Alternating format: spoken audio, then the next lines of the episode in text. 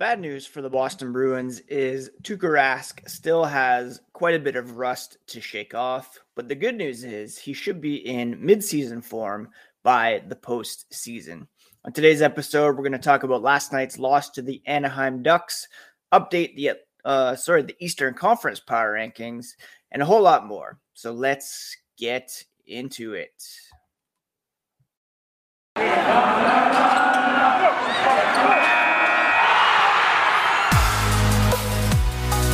Locked On Bruins, your daily podcast on the Boston Bruins, part of the Locked On Podcast Network. Your team every day.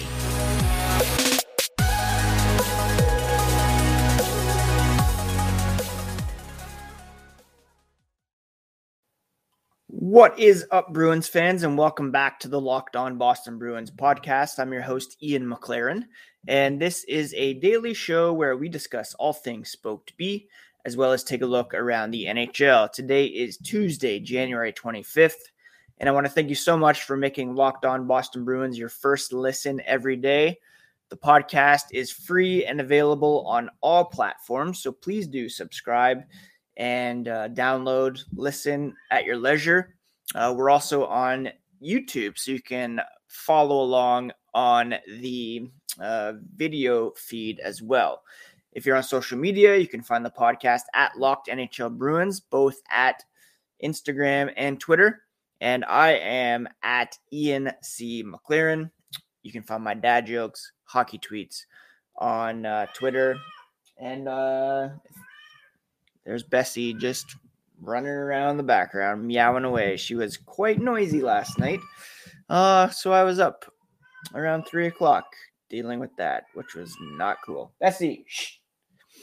Anyways, the Bruins closing a seven game homestand with a 5 3 loss to the Anaheim Ducks on Monday night. Relatively successful homestand altogether, 5 and 2. Uh, they now travel to Colorado, Arizona, and Dallas for a three game road trip uh, before coming home to play uh, Seattle next week. Now, the big story in this one was the play of Tuukka Rask and the state of his game uh, after four starts. Uh, he made 22 saves on 27 shots in his fourth start, his first back to back. And following the loss, Cassidy admitted the netminder is not where he needs to be as he continues to work his way back into game shape. Cassidy said, I think that's evident. We weren't sure he would be this soon either. So it was an admission on their part that it would take some time for Rask to get up to speed which is natural after off-season hip surgery and not playing for several months. Cassidy thinks he needs about seven or eight starts. Uh, part of it is good that he got right back in after the game on Saturday. He needs to get those reps in, uh, but they didn't get the result they needed. Needed more saves if they were going to win last night, but he'll need more starts. So it's kind of a catch 22 here. Um, Tuukka Rask, in order to get where he needs to be, he needs to get those starts, but he's not yet where he needs to be. So those starts in the meantime could be a little rough. And I know a lot of Bruins fans are frustrated saying the team had such a good thing going with Jeremy Swayman. Uh, Linus Ullmark has found his game. Uh, it's going to be tough for him to not get as many starts as Tuukka tries to get up to speed. Um, but you look back to when Linus Ullmark began with the Bruins, he was coming to a new team, a new system, got off to a rough start in the preseason early on. He found his game. We kind of have to go through that process again here with Tuukka Rask. Uh, long rehab process after that uh, hip surgery. And he didn't get a preseason. He didn't get a training camp. He didn't even get conditioning games in the AHL, being thrown right into the fire. And, you know, after that seven or eight game mark, as he begins to get into double digits, if he's still rocking uh, 844 save percentage, then there will be some questions to ask. But for the time being, that catch 22 is just having to be patient with Rask, giving him the starts to get through this rough patch, but also accepting that there will be a rough patch until he gets up to speed. Cassidy said he's got to sort through it, get through kinks in his game, track pucks a little better, find pucks, puck touches, all those things that you have to get back in your game where he feels good about it. It's like any other position. You have a little success, you feel better about your game. So that's where you've got to get to. It's not unlike um, David Pastrnak early on. His game wasn't where it needed to be. A lot of that was fueled by um, the off-season tragedy that befell him personally. Uh, but you can see his confidence is back. Although his back check on Isac Lundestrom's shorthanded goal left a bit to be desired uh, for sure. And that, for me, eliminated him from earning Big Bear of the Night honors. Uh, but as for Tuukka Rask, he said, obviously, uh, you have you can't expect it. He said of having rust since his return. You're a proud player, proud player. You're trying to set expectations high, and then reality sometimes doesn't match it. Obviously, I haven't been good enough, he admitted. Kind of the inconsistency within the game, game in, game out, hasn't been there. Got to fix that. So he's not satisfied personally. Not as sharp as he needs to be, puck play, a lot of things. He just has to work on it. Uh, he's made some saves at times that show it's still there, but then the consistency within the games too can't let uh, in like one or two bad goals a game that he has been doing. The only way you can do it by playing is by playing. We're midway through the season, so they don't have the luxury of throwing games away, putting him in there to try and figure it out. He needs to be sharp every time he goes out there, he said, and that's his job to find it. It's not easy. Got to work on it, game in and game out, finding that consistency, trying to help the team get some wins. The schedule is tough. There's not a whole lot of practice time, so it makes it even tougher. You can do all you want with goalie coach Bob Essensa and a couple of guys, but when you throw bodies in there and a lot of variables, it's not easy to simulate the game situation. He'll do his best, and hopefully, he can find that consistency. And we're all obviously hoping for that. Again, the Bruins uh, are in a very tough stretch of the schedule right now. Um, and it's not ideal to throw Rask back into the fire midseason uh, when they are sitting in the second wild card spot. Although we'll see here in a second that it is somewhat comfortable spot at the moment. And again, that catch 22 is allowing him to find his game while playing through it in critical situations. And the more he struggles, the more they'll drop points. But the goal is in the end, he will be back to elite form when the games matter most in the postseason. Now, the other big story in this one was Nick Foligno leaving the game in the second period with an upper body injury after dropping the gloves with Sam Carrick. Um, moments after tangling with Anaheim goalie John Gibson, uh, the Ducks broadcast said something about Foligno jawing young defenseman Jamie Drysdale, John Gibson, uh, whom Foligno has history with, took exception to that. And then this fight happened.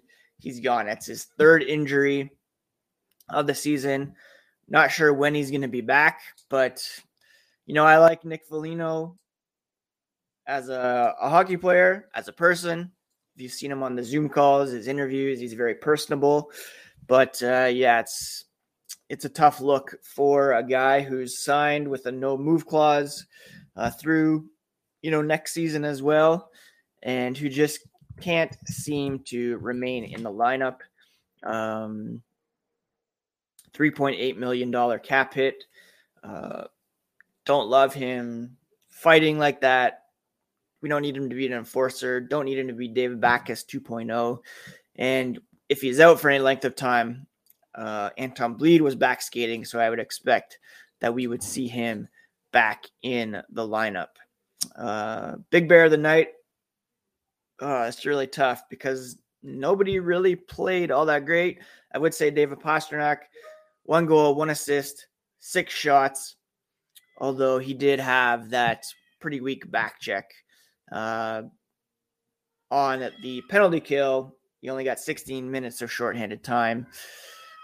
I guess I'll give it to him uh, in a pinch here, despite that play. Before we get to some uh, news and notes, no, the Eastern Conference Power Rankings. Sorry, I was distracted there by Bessie's meowing. Uh, let's talk for a moment about Bet Online. They want to wish you a happy betting new year as they continue their march to the playoffs and beyond. Bet Online is your number one spot for all the best sports wagering action in 2022. It's a new year. They have a new updated desktop and mobile website. So you can sign up today and receive a 50% welcome bonus on your first deposit by using promo code Locked On to get started. It's the fastest and easiest way to wager on all your favorite sports, whether it's uh, football, basketball, hockey, boxing, UFC. Bet online, where the game starts, use promo code Locked On for that 50% welcome bonus. Apologies for a bit of a lazy pick there when it comes to Big Bear of the night. Again, didn't really love anybody's game last night. Uh, Oskar Steen with the hit from behind. That should have been a five game made or sorry, five minute major.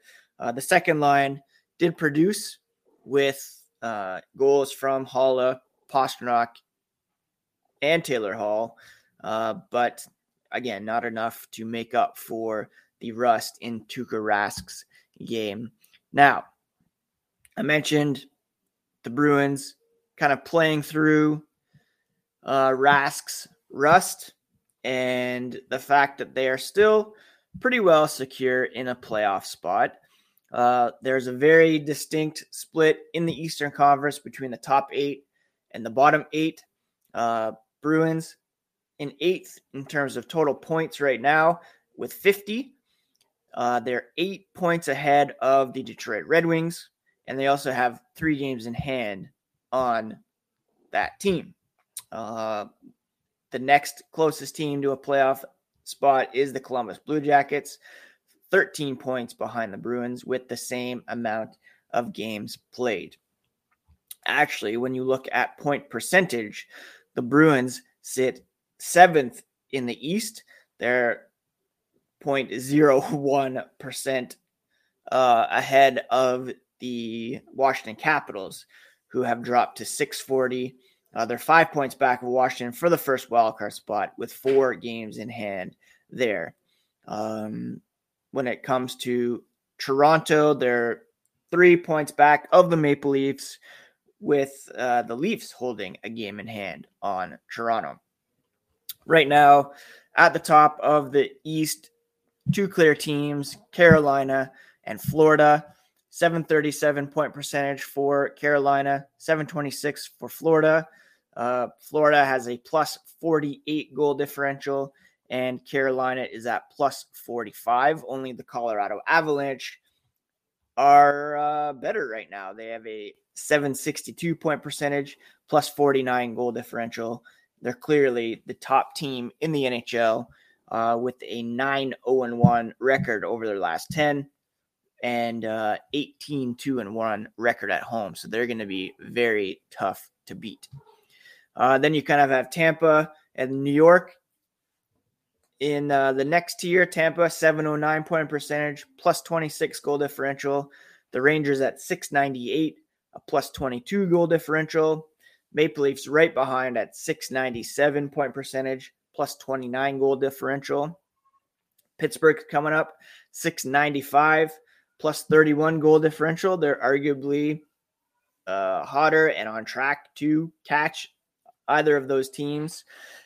And then you have the Bruins and the Capitals with the Islanders actually at 500, tied with the Red Wings. They're eight points back of Detroit with eight games in hand. Whether they can uh, catch the Bruins 16 points back of Boston with five games in hand on the Bruins. That's going to be uh, quite a quite a hill to climb for the New York Islanders, and it would take quite a collapse for the Bruins as well. But you know, still not even at the halfway point for the Boston Bruins. Uh, that will come after the Arizona game on Friday.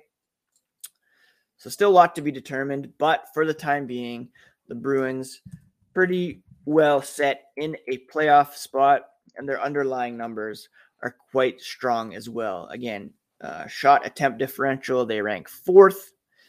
And the reason I look at shot attempt differential, I've had some discussions on uh, Twitter about this. Why I look at the differentials is because of the disparity within the games played. These differentials show how the Bruins are stacking up against the comp- competition night in and night out. So when I reference a shot differential percentage of 54.15% for the Bruins, they may not be near the top of the NHL in total shot attempts for, but they're also suppressing shot attempts against. So they have 1,118, uh, sorry, 1,815 shot attempts for at five on five, 1,537 against at five on five. So they have a fourth ranked shot attempt differential. Uh, in terms of total shots, they rank first at five on five with a shot attempt shot differential of 56.7 expected goals. Uh, they rank uh, first again, 56.83. So that's, you know, the amount they're generating versus the amount the opposition's generating. In uh, terms of high danger chances, they are also first, 57.02. So while they may be, uh, you know, 21st in terms of high danger chances for totals. They're also uh, first in terms of allowing the fewest amount of high danger chances against, which means they have a high danger chance differential of 57.02%, which is tops in the NHL. Their shooting percentage is still a bit low, which is keeping them from succeeding night in and night out, 7.07. And uh, that should rise as the season goes on, as it has been over the month of January. If you have any questions about that, feel free to hit me up at Ian C. McLaren or at Locked NHL Bruins. For the time being, putting the Bruins uh, in eighth in the Eastern Conference power rankings. But Washington is uh, within catching distance and uh, hopefully they can make good on uh, what. Well, it'll be a tough road trip to start at the very least. Colorado, like I mentioned, top te- team in the NHL. Then they play Arizona, who's one of the worst teams in the NHL, and then rounded out with uh, a game against the Dallas Stars, who are kind of middle of the pack in the uh, Western Conference. Right now, they are just outside the playoff picture, tie with Calgary in points, but have a lower point percentage. Right now, if the playoffs were to start today, the Bruins would play the Florida Panthers in the first round of the playoffs, and uh, make of that what you will. I want to thank you again for making Locked On Boston Bruins your first listen every day. For your second listen, I recommend checking out the Locked On Bets podcast. It's your daily one stop shop for all your gambling needs, hosted by your boy Q with expert analysis and insight from Lee Sterling, free and available on all podcast platforms.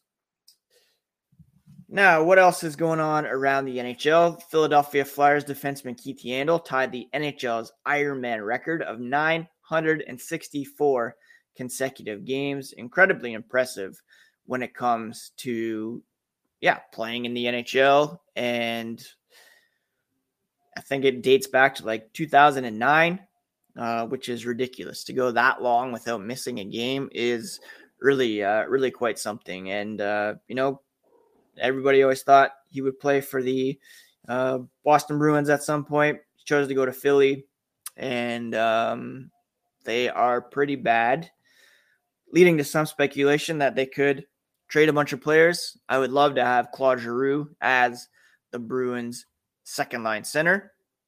Uh, the Locked On Sharks podcast today, they're talking about uh, what a Tomas Hertl trade would look like, uh, referencing the Avs, the Rangers, the Wild, and our Bruins. So do check that out if you have a chance and see what they're talking about. Uh, major congrats to the Vancouver Canucks actually for making franchise history by hiring Emily Castonguay as their first uh, female assistant general manager, the first in NHL history. Uh, she's an NHLPA certified agent, and she played Division One hockey. Holds a law degree, finance degree. Uh, very impressive hire for the Vancouver Canucks, and that comes after uh, they hired Rachel Doerrie as an analytics uh, person. She, of course, was on the podcast not too long ago, uh, and uh, very happy for uh, for Rachel for sure. Uh, what else is going on out there?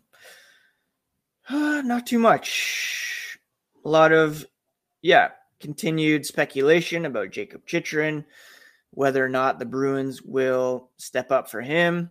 Uh, JT Miller, seemingly available in Vancouver, and Frank Seravalli reporting that the New York Rangers have expressed interest, as well as the Wild, the Flames, and our Boston Bruins. So, you know, with Patrice Bergeron, an unrestricted free agent at season's end, with Tuukka Rask, not sure if he'll play beyond this season.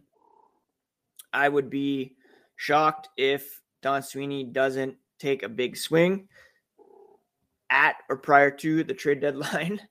Bessie giving me some love here on the podcast. Um, so yeah, these are some names to look out for: Hertl, Miller, Giroux, Dylan Strome. I'm still big on in Chicago, even though they were shut out last night by the Colorado Avalanche. Uh, Don Sweeney has some picks, some prospects, some prospects to deal, and uh, expect him to shore up the blue line as well as the situation down the middle before the trade deadline. That's it for today's podcast. Um, as for what I'll be watching tonight with no Bruins hockey on, definitely continuing season four of Ozark. We've watched a couple episodes so far. I'm almost done my Parks and Rec rewatch and uh, been trying to get through Better Call Saul again as well, which is really such a fantastic show. Um, snowy, cold up here today. I hope you're all doing well, keeping well. Oh, it's another rough stretch. January, always a difficult month, and a lot of not great news lately in hockey and otherwise. Continued lockdown up here in Ontario. But we take it one day at a time, one hour at a time, even, and uh, just trying to, yeah, stay positive and get through it.